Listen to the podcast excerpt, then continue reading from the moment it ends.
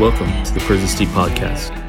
Though I didn't do 20 or 30 years locked up, and I never spent time in the hole or had to make a shiv, after six years in the Texas penal system, I can tell you, I've still seen some stuff. I lived through many lockdowns, endured authoritarian regimes, seen riots, and learned how to navigate deeply entrenched racial issues. And as the world around us snowballs further into insanity, I can't help but think how like prison this all is. Yet it wasn't all doom and gloom. I made some incredible friendships along the way, learned things about myself I don't know if I ever would have uncovered, and I learned that Prison Mike was right. They do serve gruel, and there are dementors in prison, though they aren't the worst part of it. Join me as I share stories from the inside and dive into how my time locked up has changed, altered, and shaped my views now that I'm on the outside.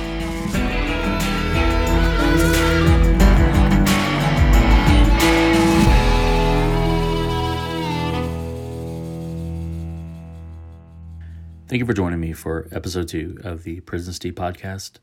I am your host, your tour guide, your Willy Wonka through this craziest, eccentric world that is incarcerated prison life and life in 2020.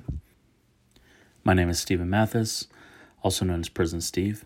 Before I launch into what we're going to be talking about today, I just want to say thank you so much to everybody that commented, that listened in, that participated, that downloaded that shared this first podcast that I put out. I know I didn't have a platform that I was able to put it on, like uh, Apple Podcast or Stitcher or any of those. But I'm on Apple Podcast now. I'm on Stitcher. I'm waiting for Spotify and Google to approve it. And then you can listen in those formats at your convenience, of course. So, again, thank you so much for everything, even the criticisms, the feedback that I got. All of it helps me improve. This is a evolving entity that is podcast world. I'm learning as I go and trying to figure this stuff out, try to, to get the right format down.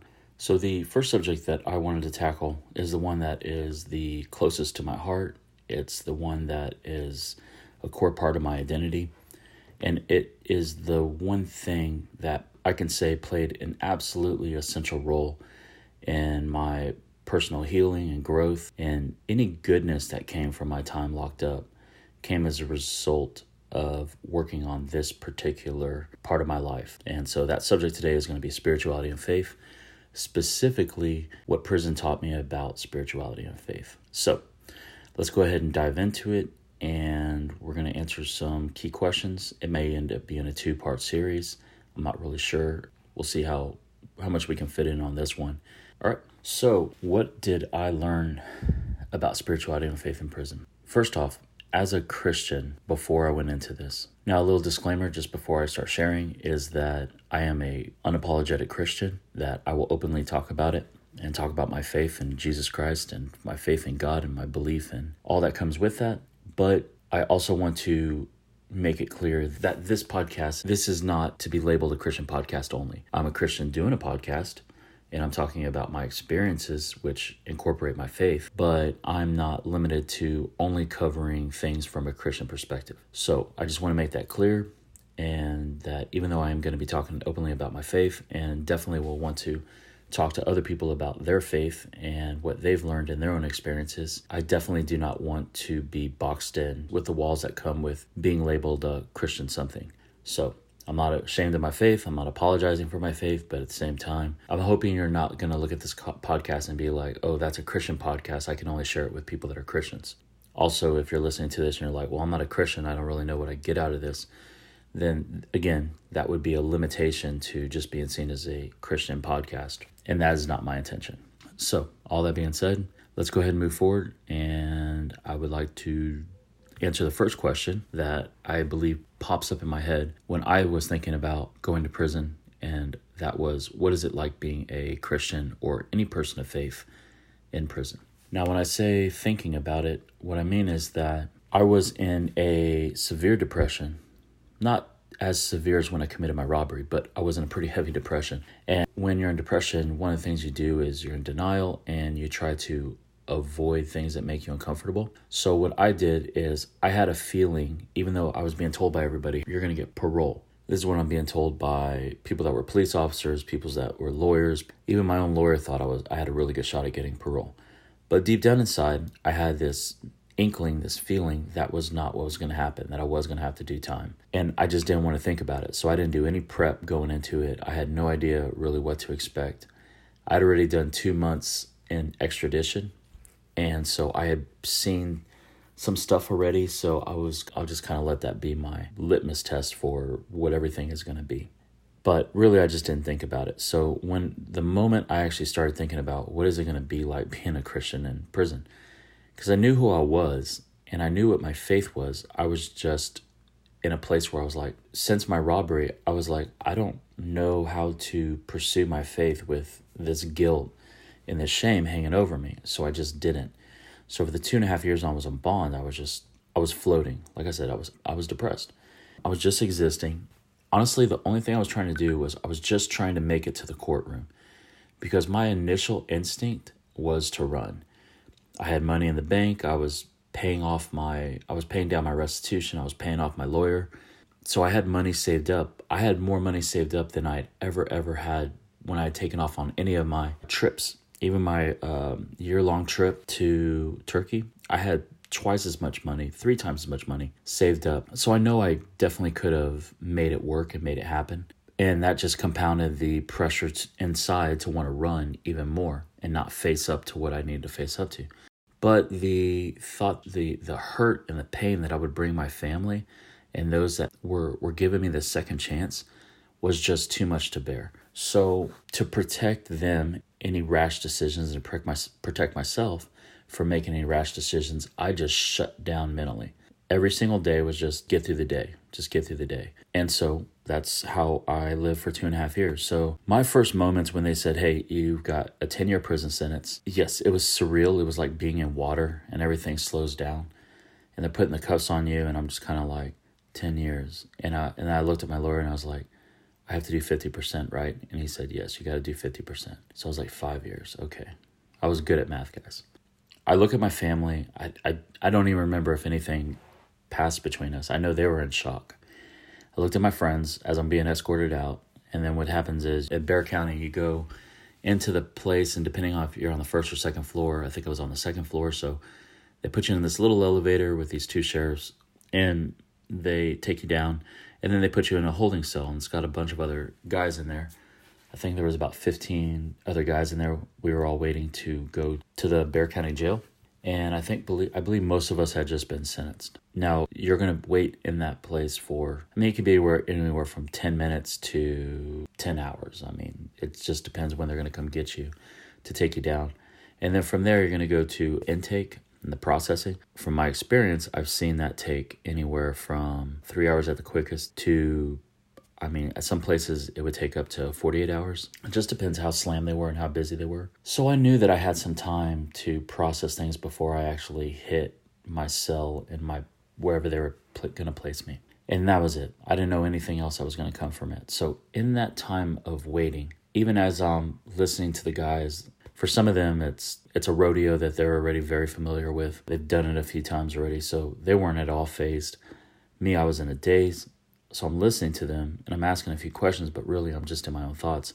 A few things hit me. The first one that hit me was and and i don't know if this will make sense or not but it was total and absolute relief I didn't know what it was at first. I just felt this weight off my shoulder. such a cliche statement, right? But it's that's exactly what it felt. It felt like I was carrying this massive weight with me, and then all of a sudden I wasn't. I felt exhausted and I felt light. And you would think it would be like, oh, do you feel fear? Do you feel regret? You know, what is it that you're feeling? But I just felt relief. And the reason is because that I had made it to the courtroom and now the decision was out of my hands. There was no place for me to run to anymore.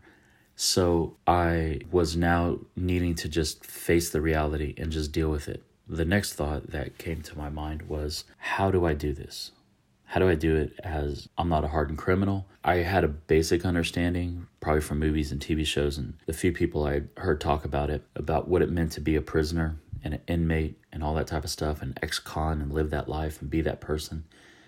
And I was like, I'm just not that guy. I don't want to be that guy yeah, you can become that guy. Anybody can become that guy. I didn't want to become that guy. I didn't want to give in to the system. I did not want the system to end up stamping and defining me because I really wanted there to be something left of me when all this was done. And the only way I knew to protect myself and protect my identity was to was to invest in the one part of my identity I knew that was truly me, and that was my faith and my belief in God. But I had no idea how that would be received.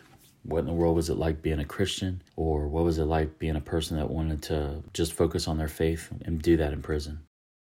Okay, so whenever you get to a new place, it's a pod, a unit, wherever you're going to be housed, at, at some point in some time, and it's usually very early on, someone is going to approach you and find out who you are and what you're about. Usually it'll start with your cellie, and your cellie will be able to identify who you need to talk to so they can basically give you the rules of the pod and, and they'll they'll you know share some information of course but what it's done is it's broken up by race. So if you're white then usually a white person is going to come up to you introduce themselves and then say let me give you the lay of the land. These are the rules yada yada yada. And then also find out who, what you're about. Are you clicked up? Are you affiliated with anybody? And do you need to be directed towards that group. If you're black, you're going to be approached by someone that's black. If you're Mexican, you get the picture, right? So when you're waiting, you usually spend anywhere from 30 to 45 days in county waiting to get put on a bus to take you to your first unit. But while you're in that place and you're waiting,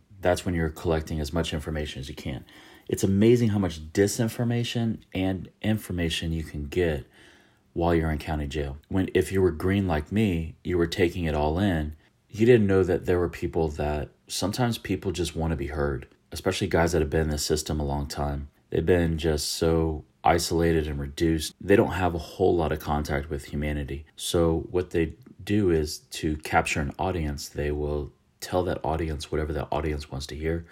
They'll spin stories, but in the middle of all that information is a lot of disinformation and stuff that's not true just because they're trying to, to hold on to that attention that you're giving to them. And nobody gives more attention than somebody that's green. So I was very fortunate in that the first few people I talked to were not like that. And they basically shared that information with me. And they were like, look, you need to be careful who you're taking your information from, blah, blah, blah. Basically, shared with me this is what's going to happen. You're going to get approached. And when you're approached, that's when you're going to make your identification of who you are and what you're about.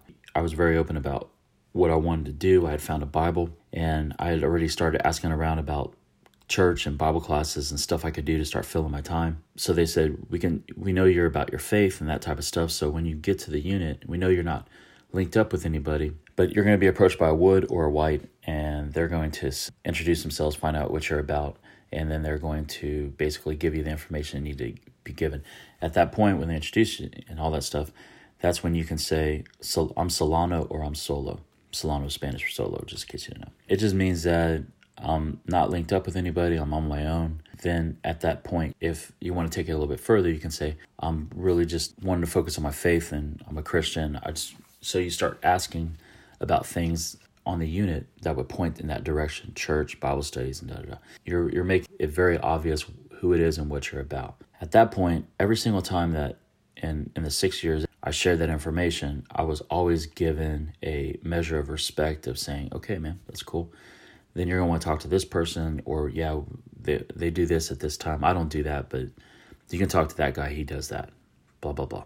So this is where i share with you how the prison system views anything to do with god or faith or spirituality. What I found to be really surprising and amazing is the fact that you actually are given a lot of respect and distance to be able to pursue your faith. I mean, there's there's different reasons as to for why that is, but even if you're not somebody who follows or believes in God, or maybe not even that, it's just most people in prison believe in God. They're just not doing something about it. They're not pursuing it. It's not the right time for them. But there is a really heavy respect for God that, man, I'm telling you, a lot of Christians in the church could really learn from. I learned a lot from it. it. The amount of, there really is a lot of respect. And I think because there's so much respect for God, there's a lot of pushback whenever somebody's not genuine about it and they're BSing about it. And so the ones that are not genuine about it are seen with more disdain than if you were uh, just being a crash test dummy, which is somebody who will do whatever they're being told just to uh, earn some accolades and kudos from the other guys.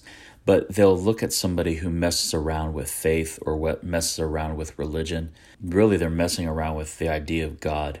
And because there is a, a seriousness and respect that's given by most people in the prison community to the idea of God and the idea that that is a possibility that maybe it might even be a possibility for them later. If you're messing with that by watering it down, making it a joke, making it uh, something selfish, is that you are watering something down that for them might be an option for them later. I don't know. That's just kind of my take on it. I might be completely wrong, but I do know that there is a seriousness and respect that's given that was very surprising to me. And the amount of support to let me do what I wanted to do as far as pursue my faith, it, it really blew me away. Now, in the early stages, while I'm while I am pursuing my faith, while I am just doing my thing, there is, because there's been so much fakeness that's gone on, there's a measure of skepticism that goes into it and, and cynicism, which you have to break down by proving yourself over time.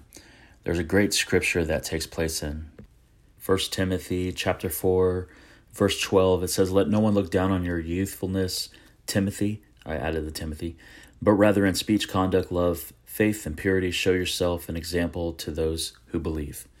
So the simple nut of it is he was telling Timothy, who was a young guy who saw his youthfulness as being a big downside to being able to do what he was supposed to do. Paul was saying, hey, don't let him look down on you. In fact, prove yourself by the way that you speak, the way that you conduct or live your life. What is it that you love or cherish? What is it that you put your faith in? And your purity. And you will show yourself an example to those who believe and those who don't believe. You will prove yourself. That show yourself, it takes time. It's not something that happens instantly. And you want to know what? There's absolutely nothing wrong with making people hey, you can say anything you want, but who you are is going to prove itself out, out over time. And then what happens is they're looking even beyond your words and your actions, they're looking at to your intentions behind what you're doing, right? When you're in the system for a while, you start you become really keen on how to sniff out BS. Sometimes that sniffing out process is it's not what you were doing, it's not what you were saying, it's the intention behind of what you were doing. Uh, an example of that is like, I can't tell you how many fights I saw happen or almost happen over one word. And there was a few of these words, but this is the one that comes to mind. All right. Okay. It's like, it's the way that it's said, it's the tone that it's said in. Let's say two guys had some type of disagreement about something, and then one of the guys would be like, all right, man. It's conciliatory. It's kind of like, all right, let's just let it be.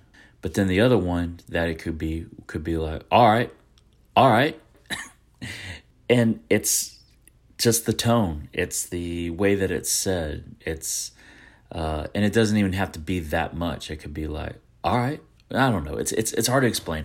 You have to see it, it there's probably way better examples way way better words or phrases that were used that seem simple but could lead to something else if it's said in the wrong way or done in the wrong way. And that's the whole thing it is with faith is yes, oh yeah, yeah, you're going to church. Oh yeah, you're reading your Bible and this and that. But I got a bad vibe about you. There's something about you that's off. And they go by that more than what it is that you say and what it is that you do because they've learned to trust their instincts. And you do. You learn to trust your instincts more than you do whatever it is that your eyes and your ears are telling you. Your eyes and your ears are the process, but they're not the final judge. So if you're genuine, it's going to prove itself over time. And it's going to, the, the result of that will be the positives and the negatives that are going to come from being considered a religious person, which is what I'm about to get into. So, in the prison ecosystem, the one that I'm familiar with, anything that had to do with spirituality, that had to do with God, faith, any of that, you were just put under the title of religious. Everything falls under that category. So once you're identified as a religious person and that's what you're doing, there are some positives and negatives that come with that. Let me give you two stories, and I think that that will give you a picture of what it, was like the positives and negatives of being a person of faith in the prison system. First one I'll tell you is about Preach. So, Preach, I met on my, I don't know, third unit. I was a trustee I had been doing stuff with my personal faith and my growth and doing my own things. So I, I didn't gravitate and fall into Preach's circle the way a lot of the other guys did because Preach was really, really good. He had done a lot of time. You could pretty much almost call him a lifer. And he had mastered the art of speaking, I call it Christianese or religious talk. So he knew the Bible in and out. He had all the facts and understanding. He had taught himself Hebrew. He could write Hebrew. Very good in debates. And he wasn't a bully at, by any means, but he was kind of almost like a bully with information because he was so brazen with his confidence that all a lot of these other guys that were Christians were just kind of like, oh yeah, preach man, preach knows what he's doing, preach knows what he's talking about. So he's given a lot of respect, and like I said, he'd done a lot of time. He'd done, been a lifer, and most a lot of guys that are lifers have been in this in and out of the system a long time. They burned a lot of bridges. And those guys don't usually have any type of support as far as from the outside. They don't have any commissary coming in, or they have very little coming in. So, what what happened is if you were part of a community of anything, so if you were part of the woods, the woods were looking out for you. If you were part of the blacks, the blacks were looking out for you. If you were part of the Christians, a Christian group, then they were looking out for you, etc., etc whenever you were attached to a community or part of a group that you identified with, they usually looked out for each other.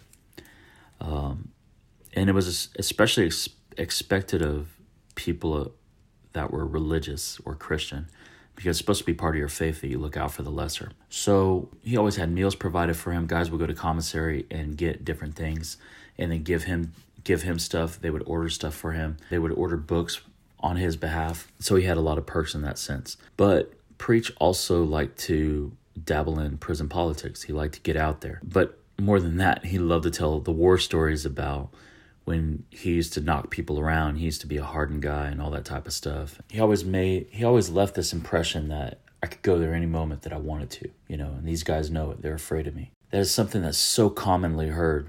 Why the more and more time you do, the more and more you hear these people that talk about what they could do, who they used to be, and all that type of stuff. Maybe they could. But the thing was, again, I was, I knew the guys that hung out with him and I talked with him, but I also didn't drink the Kool Aid, so I was kind of removed from everything. So I got more everybody else perspective of that per, of that guy. So on the unit, everybody else viewed Preach as being just a snake. We don't have anything to do with that guy. We don't want him anywhere near us. We just kind of let him be. They look at that person as being a little bit kind of insane and he probably was a little bit insane. And so they just read right through him. They didn't want anything to do with him. This is a person that is supposed to be a religious person and a person of faith. And yet, the way that he's viewed by outsiders is a snake, a charlatan, and somebody that you, if you were smart, you stay as far away from him as possible.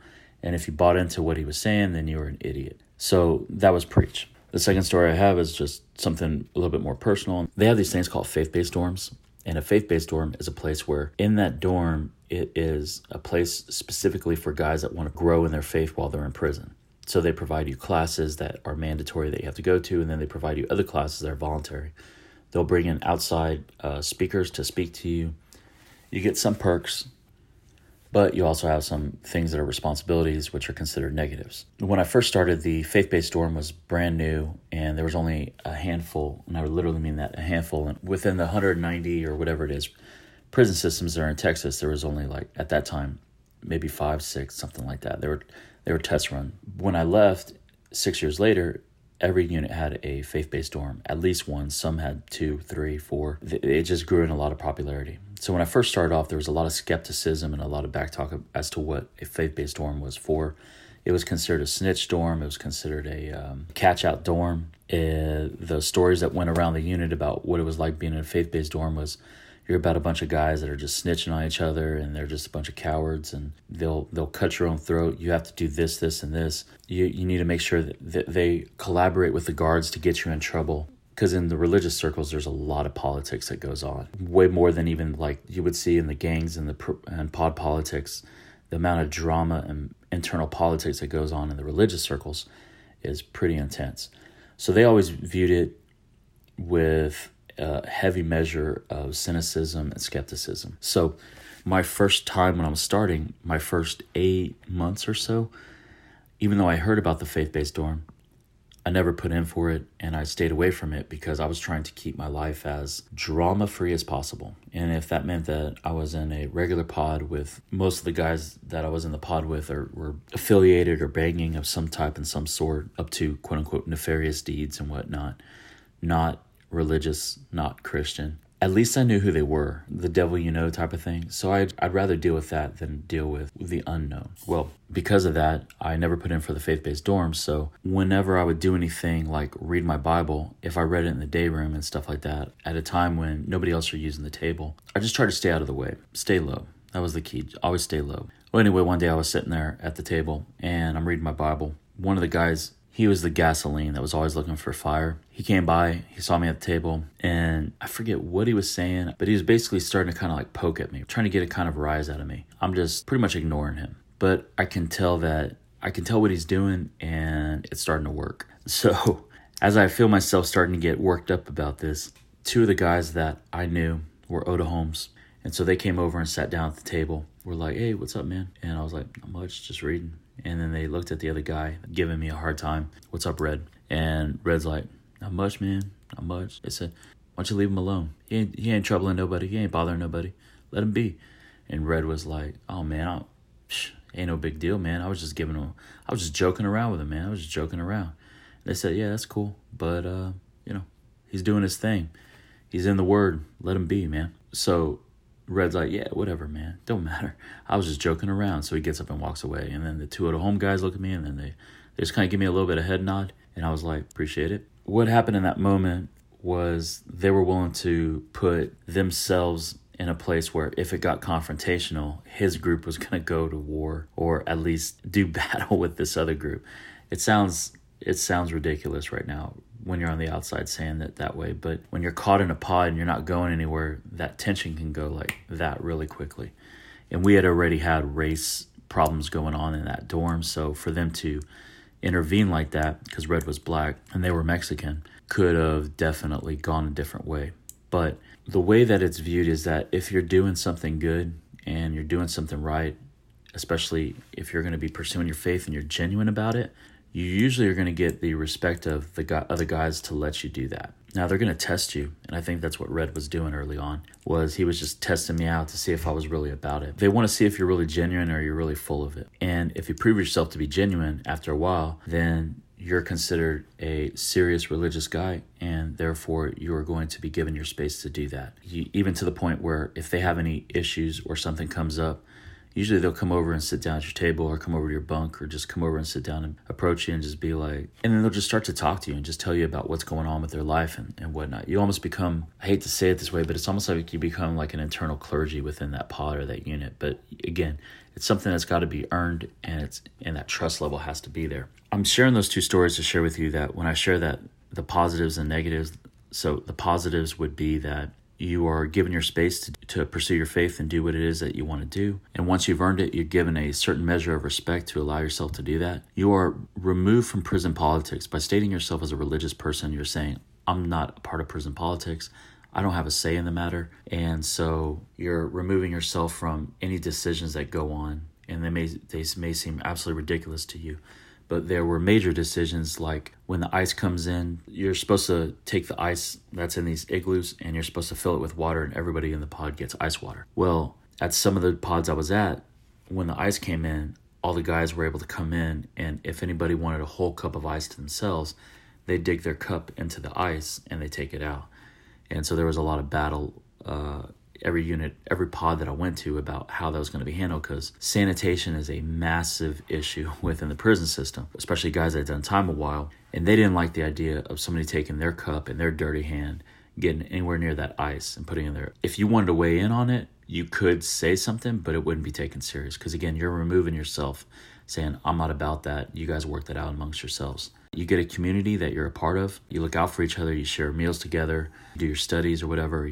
People that you think alike with. You have a community you can tap into. Sometimes you get out of work for certain holidays and services that come up. And anytime you get out of work was always considered a bonus while you're locked up. And then guests would come in and they would sometimes bring some form of entertainment, maybe a band, or they would play, or they would bring a movie that you could watch. And then the highlight is if any of them brought outside food from the free world. One day I'm going to do an episode on the power of food in prison. It's unbelievable the, the amount of power that goes into controlling the food source in prison. Negatives.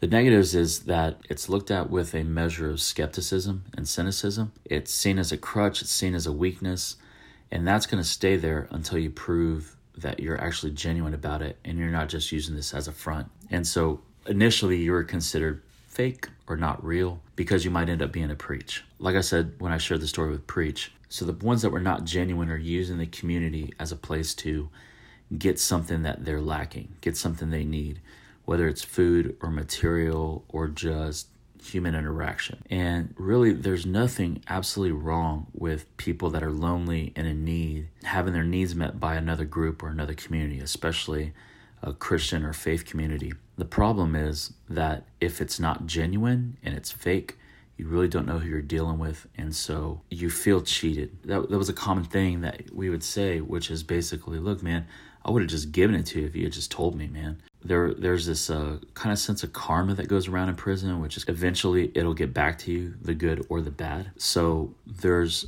always this sense of whether you're religious or not that you needed to do your part to look out for your fellow man while you're in there because you were all in the same situation. You guys were all in the same boat. Because of that you didn't really know as a religious or Christian person who you could trust, and that gets taxing. Because of that, church drew a lot of those types of people out the woodwork. So for me, church became something that was a tedious affair that I usually tried to avoid. It sometimes was genuine, but a lot of times it was not.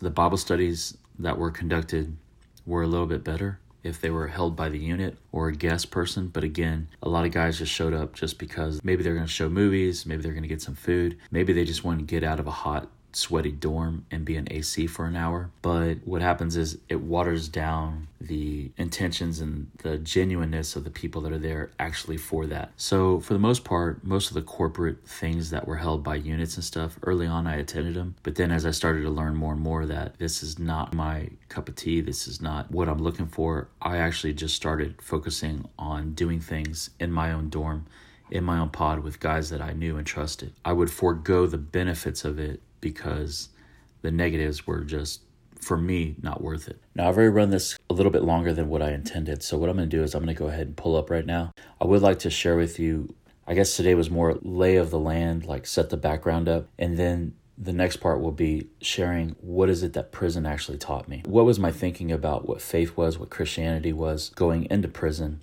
and my experiences inside there how how did it affect alter and change me coming out? And was it positive or was it negative? We'll get into all that.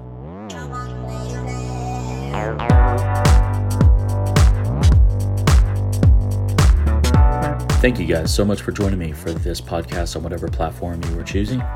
You can find the Prison Steve podcast on apple podcast and stitcher now as well as red circle.